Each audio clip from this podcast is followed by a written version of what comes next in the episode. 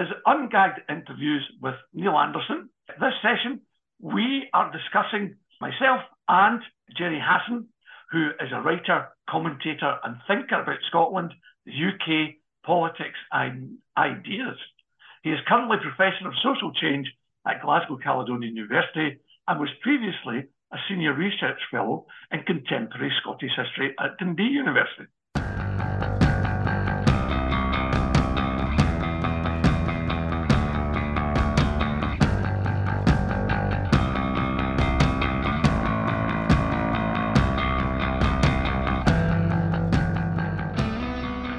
We have invited him along to talk to Ungagged about his recently published book, Scotland Rising, The Case for Independence.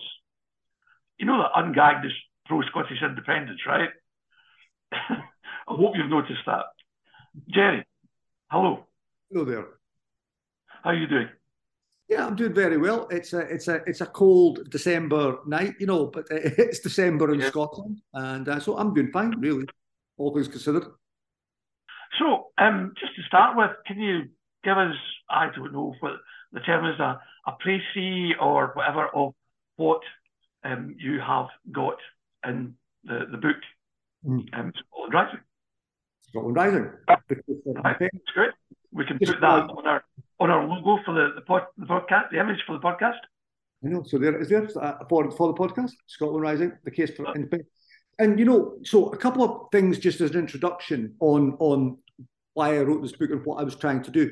Firstly, there are very few books out, um, despite the fact in contemporary times, you know, since the S N P were in twenty eleven, twenty fourteen, subsequent, there's very few books explicitly on exploring the case for independence.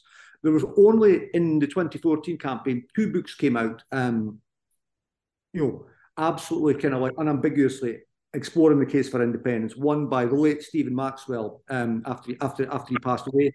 Um, it was edited by, by his son, Jamie, um, Arguments for Independence. And then there was another one published by, by, by people associated with Radical Independence.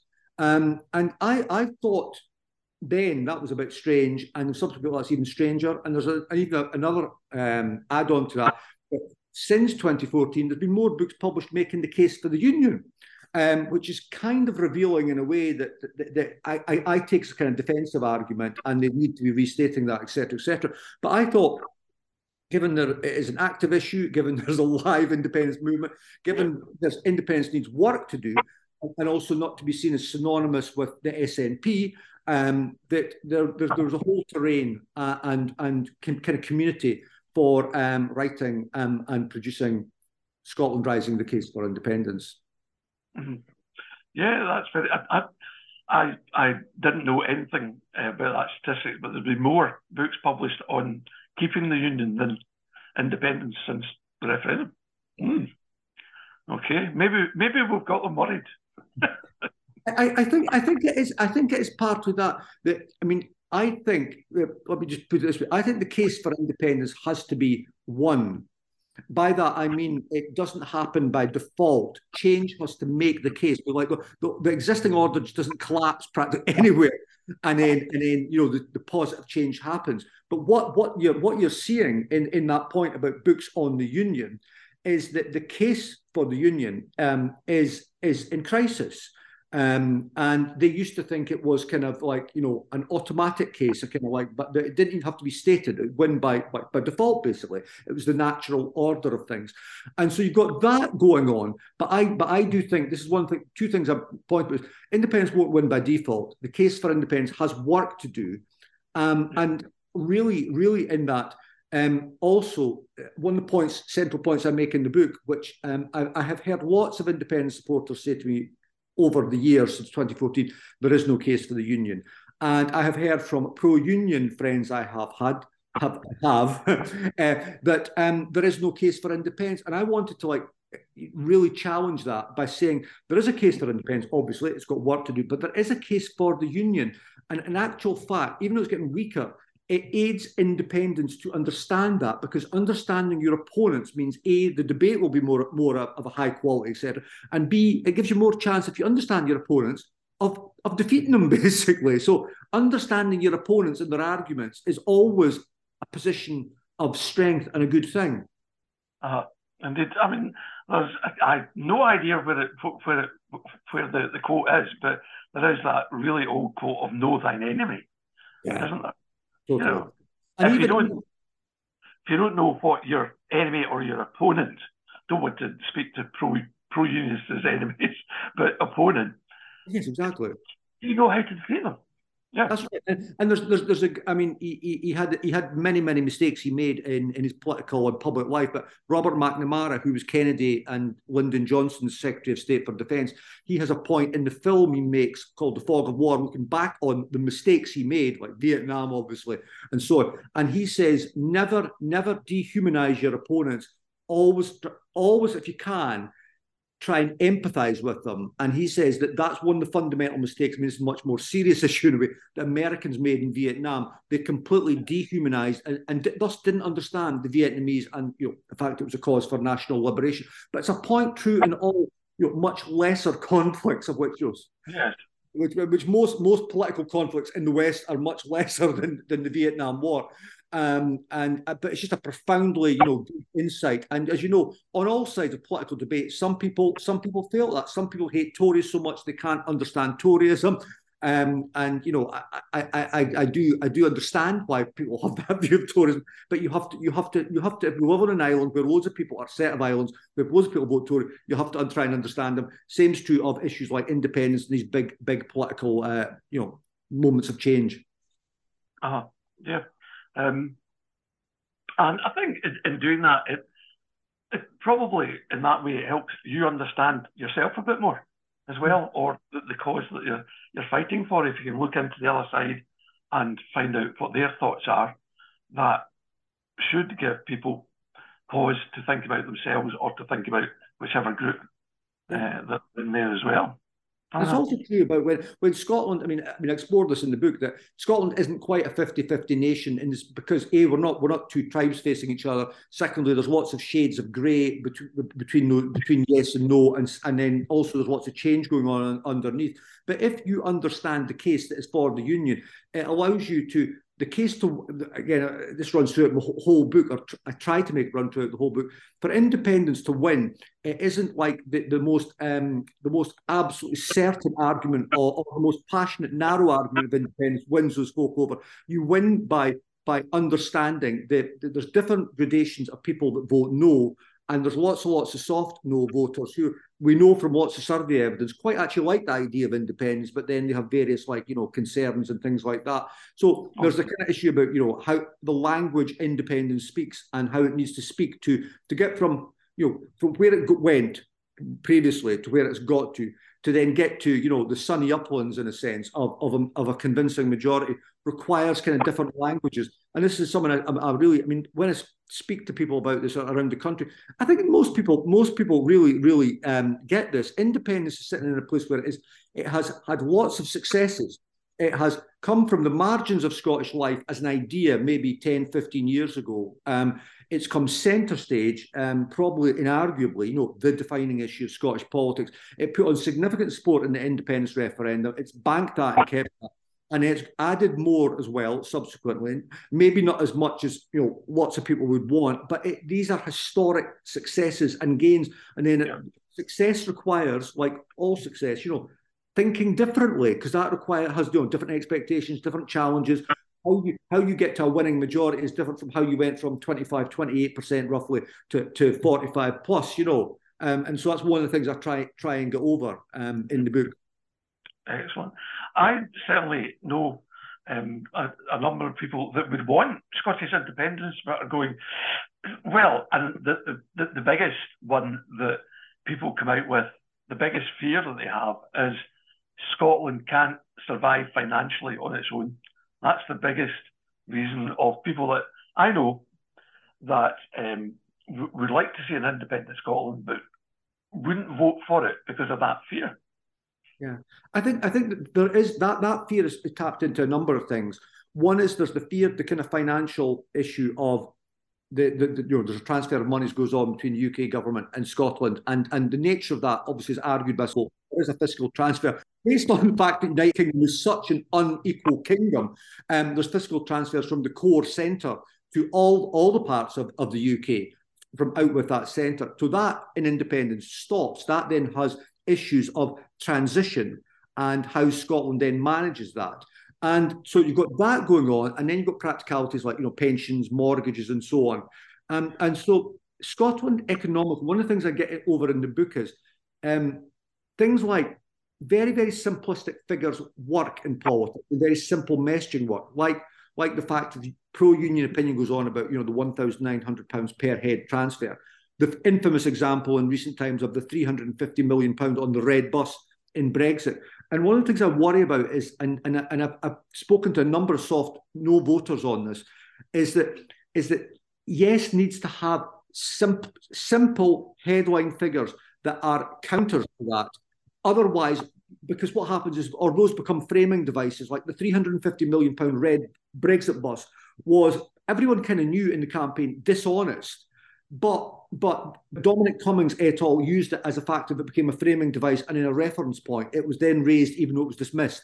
And so independence will have to have figures which are, I mean, one of the things I mentioned, which is the sort of things that independence needs to do work on. The U K economy is much, much bigger than what we measure it as. And I'm not just talking about G D P here. I'm talking about the offshore U K economy, which is huge, yep. Global capitalism, and into all sorts of offshore accounts, shell companies, and so on. And, and Danny Dorling at Oxford has estimated this could be seven times, not could be, is seven times rather, the size of G D P. Now, Scotland's economy is... The, the offshore economy is, is slightly smaller percentage-wise, multiple-wise, than the U K one, because City of London versus Edinburgh, another financial centre. But he estimated it could be four times the size of, of the Scottish economy we know of. We know of. So wow. we, need, we, need, we need work done on this. You know, we need, we need in the S N P or in universities or in various places of expertise. That's just one example where we need to come up with some figures that measure the Scottish economy and, and say, well, this Scottish economy is, there's X percentage of it there. I mean, it's like the work done by the S T U C today on, on, on you know, figures for a Scottish wealth tax. We need figures that are proper figures we can put into the domain that are actually simple, measurable, and can challenge the dominant narrative, basically. Indeed. I um, have read a few things recently that really made me think about the figures for the economy. I mean, how do they get them? Where does it come from? What does it, you know, how do you actually calculate that? And there was one article that quoted, I can't remember the name of the think tank, but a think tank, to use that phrase, that had said that the U K government had changed the formula for calculating the economy in January. And that now we have a fifty billion black hole, we're in deficit by fifty billion. If you used the formula that they used in January and last year, would would be four, fourteen billion in, um, in in plus. Yeah, yeah, yeah. I mean, as, as people like Paul Mason and others have said, I mean, the the fifty billion plus uh, figure, uh, fiscal black hole, is is a kind of ideological um, construct, and it's. I mean, I think it's partly aided by. Um, There is, there is obviously the dominance of a certain view of the world economically and, and, and a certain view of the capitalist world, and then there's the influence of neoliberalism. Then there's the idea of household economics, which is then traded in. And, and the, the strength of an ideology, as you know, is when it's referenced without people even understanding it's an ideology. Um, and that's that's the world we have lived in in the last forty years, which yeah. Thatcherism gave, gave strength to, and so on. But you see people using it because the household, you know, the idea of household economics as the economy, Is, is a simple way, if, if you don't really understand economics, a simple way of being able to understand the economy, but it happens to be completely, completely and utterly inaccurate. Um, and, then, and then the fiscal whole as, as how it's being used to, to again, bring in, you know, austerity two point oh is, is really um, problematic. And the voices who challenge are, um, who are economists or who have an economic literacy or are few and far between, basically, I think, in the obviously, like, you know, the example being the Labour Party have completely gone along with the, that, that version of uh, the finances, U K finances. Uh, and going back to the, the household economy thing, with the austerity, they said, oh, your household isn't in debt every month, uh, blah, blah, blah. And I'm going, uh, no, excuse me, mine is, I've got a mortgage. Yeah. Uh, and I might have a car loan, or I might have a loan for home improvement. And yeah. That's what the government does as well. It borrows money and it pays it back. You know, so we didn't talk about that bit where a household, yes, is in debt because there's an awful lot of people paying for mortgages or for car loans or whatever other loans that they exactly, take out. Exactly. And that way, which we, I mean, through our adult lives of the last forty years, we have all been either encouraged or forced or cajoled to, to engage in a kind of financialization of our lives. That is how I think partly the the the, the, the neoliberal construct settlement has has you know, enticed and entrapped us in a way, whether it's mortgages, whether it's like, you know, buying things on loan, et cetera, um, uh, or how we think of our pensions and so on. There is a way in which the, the, the, that order has tried to remodel us as, as not obviously as citizens, but as consumers in in, in markets where, you know, you're meant to have choice, but we have very little real real choice at all. And and it is a world that is, you know, it's a pretty horrendous world in loads of ways. We have a little bit more choice in lots of ways, um, but it's not, it's not, it's not an edifying or sustainable um, world economic um, order. Yeah, no, it definitely is not. Um, and that's what we headed to. Obviously, th- th- you say when I speak to you last time that you're you're living in sort of Dumfries and Galloway type area. Well, that's, yes, that's... We are in the constituency of Alistair Jack, the the the, the I great, thought that's what he said, but just the was... Secretary of State for Scotland, uh, who is obviously like you know getting wrapped. Just, we obviously get linked to this in a way. Is going to go up to the House of Lords after the after the next election, you know. And so we've got we got a kind of like you know. absentee landlord M P, you know, it's um one one thing here that's interesting just to the side is, and I'm just saying this to, to Robin McAlpine um there this afternoon, is that we were talking about D and G, is um the Tories are quite unpopular in D and G, and the S N P are quite unpopular as well, and so there's a view of like kind of plague on both your houses here in a way in terms of the governments. Um, that is that makes you think there's a terrain here to be won. There's an older Labour vote. That's, I don't mean older as in people, I just mean older as in decades ago. There's an older way of vote, it's sort of disappeared, but you can still feel it about. Um, and, you know, given things that may come back, you know. So, and the reason I was saying that is just like, I don't know if you cover it in your book, but you'll you'll, you'll know something, you'll have views on it, is about, um, you know, hopefully when we get our independence back, there'll be a border with Scotland and the rest of the United Kingdom.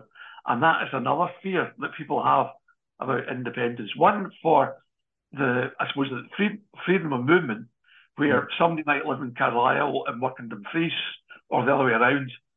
And also, what about, you know, trade with the rest of the U K? Do you think um, uh, that there would be tariffs, or would there, would there be an agreement to have... The border, the border is, is one of the... the fundamental issues, the border um, and, and and Barnett, and, um, and what there's a couple of points here. One is the nature of a border, which of course, in a way, what we're talking about really in a way pre-independence vote is we're talking about it as a kind of being used as a, as a, shib- a shibboleth or a, or, a, or a totem base. We're being used in a way, it's a spectre of you know the hard border rising. The nature of the border depends on a couple of things, which is one. If Scotland goes into the E U, then then that does the issue of, of you know it could be like an issue like like the, obviously the Northern Irish border. Secondly, there's the nature of England stroke our U K after the Union, and because some people who are arguing against Scottish independence pose that and, and an independent Scotland that our U K stroke England might want to punish Scotland and make it as difficult as possible, and that and so there's a very funny line there about the most pessimistic interpretation of the most nasty version of England possible. Is like for for remaining in a union, and and I, I even had a couple of pro-union friends said this to me in the independence referendum that they that one of the reasons they were against independence was that that they feared what England would do, stroke our U K after an independence referendum, and it could even be worse to us than they were to the Irish, the Irish post twenty-two, not not pre twenty-two, and and, uh, and I was thinking that's that beggars belief, but it, but the point is I think there's a couple of things. One is that there is there is work needing done on some of this detail. Secondly, the, the argument for the union, like I was saying about all these books on the union, the argument for the union has become very much based, certainly until until Gordon Brown's you know initiative we can get onto it, based on a defensive argument about about the kind of traps. Or, or, or, you know, the, what independence may fall over in terms of details like the border, like Barn, et cetera, um, E U membership. And I think that is a defensive argument, in many ways concedes that independence in principle is a good thing. And, and what I think about that is that you never win an argument in the long run by conducting a defensive, a defensive case. And, and in that, until Brown, there has been no attempt by the pro-union forces to, to, to strategically reset the, the agenda. Uh, and, and Brown is an attempt to do that, but I think in a way it's it's it, you know, for loads and loads of reasons, it's a halfway house that isn't really trying to isn't trying very convincingly to reset the agenda. And so I think the union argument, that's a big big problem for the union argument. But that's not to say those issues are not things independence might you know trip over um, to quite an extent, because they are they are issues for folk. Yeah, and um, one of the, the kind of questions that Sandra kind of put last night, and the messaging was about basically where would the border be? Would we just take it as it is now? Or would you have to look into it historically? Because, uh, you know, over uh, centuries, it has kind of moved up and down a bit. I think I think you start with the border. I mean, there, there, there, there's international law on this and an international precedent that the, for when when nations, you know, like like say Czech and Slovak republics, or or um, the Baltic nations and the Soviet Union, et cetera. And I mean, there's, you know, we started off with fifty, nineteen forty-five, it was fifty-one or something, fifty-two independent nations, we're now at one hundred ninety-four. Um, we've got a lot of precedent, we've got a lot of international case law, we've got thirty plus independence referendums have happened in the world. The only two countries that didn't vote for it are uh, Quebec and Scotland, you know. Um, and uh, I mean, it, it, there's interesting examples of the two countries in the world voted for independence and didn't take it, Uh, which I found out in the twenty fourteen referendum, and uh, Better Together never found out, which was Western Australia voted for independence in, in the thirties and by a massive majority. And then the Faroe Islands in forty-five, forty-six voted by fifty point five percent to forty-nine point five percent for independence, and then decided, because it was such a narrow majority, not to take it, but to but to have an, a, a maximal form of home rule in, in, in, in Denmark. Um, that's, so, that's, that's, that's the thing didn't happen with the Brexit vote. I know, I know, I know. So you've got the border would be as it is, it is at the moment. I mean, because you've got examples that are terrible examples, like when Northern Ireland was created in nineteen twenty-one twenty-two, the border that the British government drew was then going to be re-amended subsequent to partition by a, by a boundary commission. That boundary commission never, ever finally reported, ever. Um, and hence that... that temporary border, because they're going to they're going to try and iron it out, you know, various roads and so on, and communities. It never happened, and so I think I think the precedent would be, and, and the international precedent, that's our border. And and one of the interesting things about Scotland is there's, there's two things. Scotland is actually you know, Scotland's a small country in some ways, but five and a half million people. We're one third the landmass of the U K. We we have a huge percentage of the coast of the U K because of all our inlets and locks and so on, and we have a huge maritime waters. In terms of when you look at the map of Scotland and you look at our boundaries, maritime going out into the North Atlantic, we are a sizable nation uh, with huge resources. And also one of these points I try and go over in the book is, this is not just a debate about us.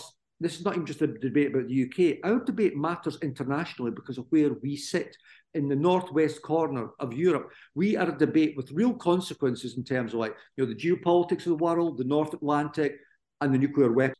And that means, that means how we decide and in what we decide and the nature of our independence really, really has consequences. And that gives us, you know, it's a challenge, but that gives us influence as well in, in the corridors of power around the world. Right. One of the, the things that uh, some people talk about, and certainly well-known personality, writer, et cetera, Owen Jones, doesn't want Scotland to be independent because it would lose links with socialists in England. Things that socialists in England would be weak, weaker if Scotland wasn't there. Yeah, I do, I do understand that argument, um, and and I do understand the left argument about put by people like Owen Jones. Owen on the plus points, because Owen's got you know says a lot of things that are good, and I respect him for. He does make the case that Scotland has a right to self-determination. Scotland has a right to decide its own future. So he accepts that, and he thinks all socialists and the Labour movement should really embrace that right of self-determination. So that's a big plus point. But where he goes with the other argument, which I do understand, is, and it's it's a one that a large part of English progressive opinion um, embraced, like, say, Polly Toynbee at The Guardian, The Guardian itself as a paper, which is there, there's a kind of fierceness about being left as England. Um, and, you know, never mind what happens to Wales and Northern Ireland in this, but there's this fierceness that Eng English folk are so conservative, or, you know, can be um, hoodwinked by, by Tory propaganda, that somehow taking Scotland away, and, and potentially maybe Wales as well at some point, is they're left to their own devices of the horrible reactionary conservative impulses of English people. No, I don't buy that at all, because, because England since nineteen forty-five has only once voted majority vote for the Tories, nineteen fifty-five. That's the same year the Tories won a majority of the vote, as everyone knows practically in Scotland, and it follows politics, in nineteen fifty-five as well, because Anthony Eden, before he blew himself up with the, the Suez War, was very popular. He was, he was Churchill's glamour boy, you know, and all that, and he'd been waiting for years to become Prime Minister. So he became Prime Minister, called an election, won, you know, the, the highest Tory vote percentage-wise in, um, in post-war times, forty-nine point seven percent of the U K vote, and he won a majority in Scotland and a majority in England. The point being, the Tories have won a minority of the vote in every other of those twenty-odd general elections, and the first-past-the-post system, and divided opposition, and, and you know, the limitations of Labour in England have, have allowed the Tories to be the dominant political force. And I, I don't buy this pessimism, because it also implies that if Scotland left U K, that somehow the status quo of politics would just trundle on down south. It wouldn't be a cathartic moment, that somehow they might think, well, hang on a second, they've left, you know, and forces for change, positive change, might come to the fore. Because uh-huh. if, if, if we matter to them, and, and we do, because some some independence people think, like, they only really want to keep us for the nukes, or or or as a colony or something. Scotland matters to the U K political elites and English political opinion, because it feeds into this, like, greater idea of the U K. If we leave, it's a huge, huge moment for them. It's it's a it's a part humiliation. It's a loss. It's a it's a it's a major moment in international politics, and it's a wake up call. Um, which would be a disruption, a potentially disruption for good. So I don't buy um, Owen Jones is a soft version of this, but I don't I don't buy the wider, sometimes I think worse version of it. In there, you've mentioned twice about nuclear weapons in Scotland. Mm. Do you think that, you know, when hopefully we get our independence, that we can easily tell the rest of the U K uh, Royal Navy to take their submarines away from Scotland? Do you think well, that would that be easy, or would, do you think there'd be some kind of large fight? Well, it wouldn't be a fight, and it's not it's not it's not quite easy either. It's, it, but but it's possible. You know, he, this is this is a point I put over that sometimes annoys some folk in like C N D and and the anti-nuclear movement. I don't know why it should annoy them. Scottish independence means that in terms of nuclear weapons, there is a negotiation. There has to be a negotiation how they leave, because, because there are so many issues that happen um, in terms of the, the transfer, the, you know, the leaving of those nuclear weapons. There's the, there's the, the nuclear sites, there's the decontamination, there's the management of the nuclear weapons and the sites in the transition period as well. For instance, like, you know, the maritime waters. Scotland becomes independent. The maritime waters of Faz Lane are then used by, by, by the nuclear weapons of a different state. That, that is something that would need to be managed by something like, say, for a period, a joint authority, an authority that had Scottish representation and in some way, you know, representation of our U K. So that that that means negotiation. And, and, and everybody kind of actually that has, you know, informed expert opinion on this recognises, from parts of the British establishment to Scottish C N D did a report on this a couple of years ago. And what it gets down to is a couple of things. Really, in a way, is the timing of how quickly it takes place. So that's that's where there's quite a big debate. But Scotland can become um, you know, a non-nuclear power. It would be fantastic in those discussions, uh, but this is not up to us, obviously. That the U K became a non-nuclear power. Uh, somehow I think that might not happen. But they have big they have big issues about where where the nuclear weapons go, because there doesn't seem to be um, anywhere um, else they can go for for, for now. And and what what what it does offer again, which gets into very very controversial territory for some, is that, for the nuclear weapons remaining in Scotland for a period, is that we gain from that. We would gain, let's, you know, whatever number of years it was before they left, we would gain certain advantages, that is like maybe a reduction in our debt, or, or you know, or, or issues on the border or something. And there are, again, other examples of this. When Ireland left the U K, in the negotiations, the U K state said, well, you'll be taking a portion of the debt. You know, we, we know this argument. And ended up that Ireland took basically next to no debt and, yeah. and basically escaped debt-free because they leased back three naval ports on the on the, the western um, right. coast of Ireland. Ah. Uh, from nineteen twenty-three, and then in nineteen thirty-seven, nineteen thirty-eight, this is just as we were approaching the Second World War, Neville Chamberlain gave them back. Um, when, when this is when the British state didn't have to, but they they agreed to give them back, and there was you know a deal done. Uh, oh. Much to the fury of lots of Tory politicians. So there's lots and lots of permutations here, and I guess this this, this gets into a bigger point about about my book, which is Scottish independence has big you know big asks in it. It has, it has the work needing done to, to, to fine-tune an independence offer, to speak to the Scotland, to be convinced, which I think is possible. And then, which really needs to begin probably before the vote, there's the upskilling and resourcing of all, all, the, all the expertise and, you know, um, like we will need to, to run um, an independent Scotland, which, you know, we have barely begun on. But that's, A, lots of other countries in the world have managed it in, in less advantageous positions than us. And, and given, you know, we're a developed, advanced capital society, and what we've contributed to the world, you know, I, I think it's a pretty good, good judgment. You could say we can do it, you know. Uh, yeah, I, I agree, and that's one of the the numerous very complicated situations that will happen. So we got that with the nuclear weapons, but we got it with all the military. Hmm. You know, um, I assume I would. It would be nice if we didn't have any military, but we're going to have some. Hmm. So how do you decide? Because at the moment, it's U K-wide, and you've got different people with different skills doing different jobs. You can't just say, right, all the people that were born in Scotland yeah. come back to our military, because we might not have all the expertise that we need yeah. to do that. So say that we get two Royal Navy ships, yeah. whatever proportion it is. Mm. If we just take all the Scottish people from the Royal Navy, they might not have all the skills and expertise To, to run a ship, and the same with certainly the, say the B B C as well. Mm. You know, there's, there's so much integration in that, and there's other institutions.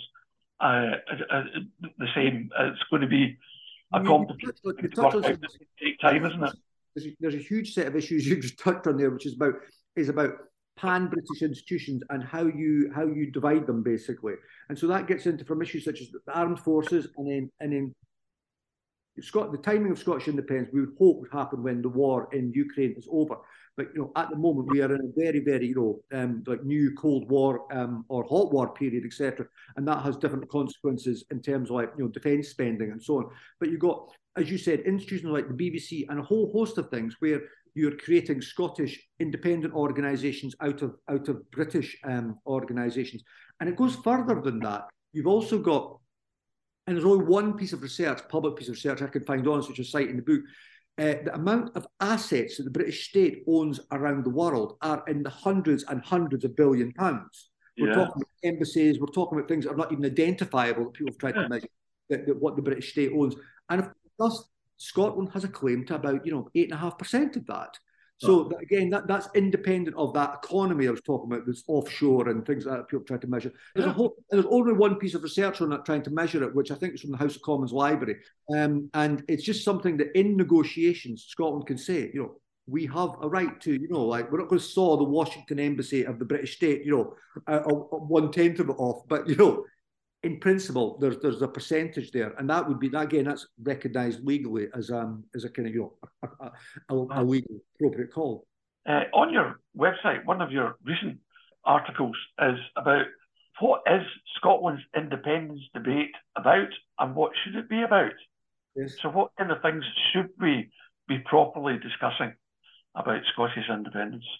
That that is kind of like a huge question in a way, because I think I think I think there's so many factors there. I could try and summarise this very quickly. Is un, underneath Scotland's independence debate, there's the obvious question, the obvious principle that actually there's majority, a very significant majority of public opinion support for Scotland, which is Scotland's right to decide its own future. The, the Scottish people living here, that Scottish people you know means everyone that's living here, um, yep. uh, is we have a collective right to decide our own future. Pro-union opinion understands uh, uh, really understands that, that is a powerful phrase with resonance. And in that sense, what I'd also argue is that, um, which some, some pro-indie people don't quite like, Scotland is already in many respects quasi-independent. It doesn't mean to say we are independent or going to become independent, but we are, are quasi-independent in that, that Westminster in lots of ways has slipped off our radar of how we think about things. Um, obviously, it comes back with a, with a crash at points. And the way Scotland talks to itself um, and has public conversations is about Scotland. Um, and so those are plus points that, that, that underpin the, the power and the drivers um, of independence. But obviously, obviously, this is the point, again, I try and go over to independence lines. In the independence movement, to put it simply, there's two, two distinct strands. One is on the principle of independence, which brings part of independence opinion. People take Scotland, the principle, we are a nation, et cetera. But there's a, another part of the independence movement, which is about independence as a means to an end, and that is a means to an end to have a different society, fairer, making our choices, hopefully being more equal and egalitarian and so on. And we really need to understand the, there's a, if not a conflict, but there's a bit of tension between those two. And, and why they both matter is that the principle of independence on its own doesn't And, and is never in a foreseeable future going to get you to a convincing majority. People want to talk about the future Scotland that, that we would create through independence. And that then has all sorts of kind of interesting angles in it, because you can never completely create the future, you know, or a future independence in the here and now. You can only yeah. imagine some of it, et cetera, and the direction of travel. But that's a bit of a tension in, in independence, because Because some people just think the principle, Scotland's a nation, why not? You know, the why not Scotland argument. I've personally never quite liked the why not argument, just because there are actually around the world lots of places that are nations that are not independent. You know, there's lots of different ways of like organising yourself as a society. Like, you know, Greenland's a nation, um, but Greenland is not an independent country at the moment. It may end up independent because it's on a journey similar to Scotland. You know, Greenland left the European Union and but yet remains a self governing part of Denmark. So there's just lots and lots of different arrangements, because humans humans create different arrangements, and we are a nation, we're a historic nation, we have a right to self-determination, and that's recognised uh, by public opinion here. And I also say I've got a chapter on how we eventually get an independence referendum. If Scottish public opinion wants an independence referendum, Scottish public opinion, I think, well, it would express it in a variety of ways. We will get an independence referendum. Yeah, well, um, just linking straight into that, on one of the, the the recent articles you got about independence and about democracy, you say that uh, we shouldn't have an independence referendum without Westminster agreement, but do you think we will have one sooner rather than later? So well, why, why, why do we have to wait for Westminster approval? Well, it's it's not so much waiting for Westminster approval. It's it's it's there's a couple of things. One is, I mean, you have to take the nature of the S N P. The S N P were never going to have a, you know, whatever you want to call it, a referendum that's not, you know, anchored in by Scottish and U K government agreement. And um, secondly, it's also that um, you've, there's been precedent created by twenty fourteen by that, the, the, the Edinburgh Agreement that took place, where they both recognised. And thirdly, there's to have a referendum that, that you know, works. You don't go down the Catalonia route. I mean, Scotland is not Catalonia. Scotland didn't experience fascism or dictatorship, et cetera. But, but you know, Catalonia had a referendum where they, they, they, the anti-independence side boycotted it. If we had a referendum that wasn't signed in and anchored in, there'd be more than likely a chance that no or part of the no constituency would just abstain, and you end up with a, a referendum that doesn't matter. And I think I think I go I go I, I would go much further than that, in the sense that in my chapter on how we get an independence referendum, I, I had at points spoken to people in the U K, senior in the U K government, on, on their attitude. And if you remember, I mean, Theresa May seems like an awful long time ago, you know, now. How many Tory prime ministers do you have to go back to go? Like Theresa May said in twenty seventeen, when the Scottish Parliament voted for an independence, she said, now is not the time, was her phrase. And what she meant by that was not no, she meant yep. It was a holding operation. And what I, I, I spoke to people um, in, in Downing Street at that point, and they, they were they were absolutely candid that they were saying no as a holding operation. And if Scottish public opinion pushed and became, you know, for an independence referendum, Scotland would get an independence referendum. And the point being that, that as well, both the governments privately understood this between each other.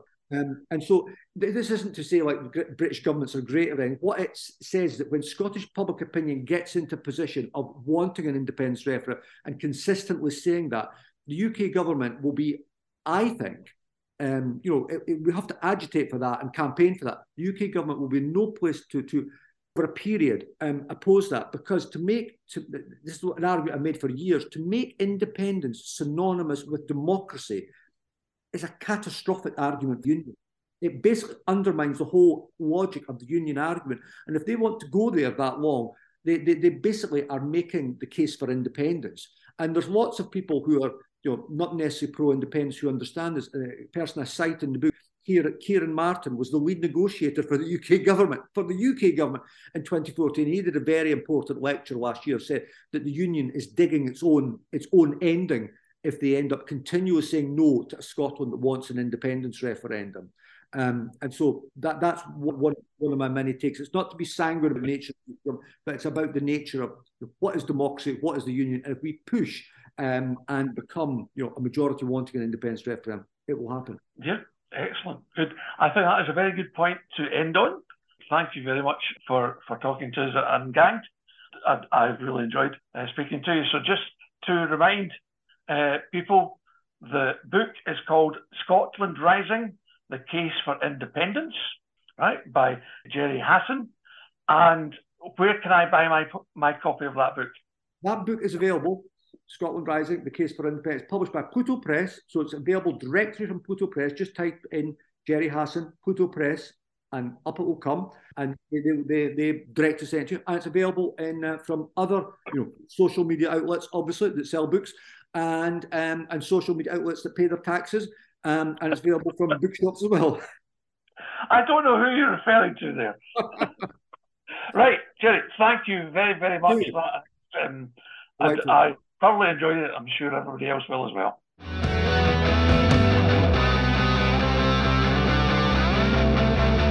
A few quid keeps us going. Donate at paypal.me forward slash ungagged left.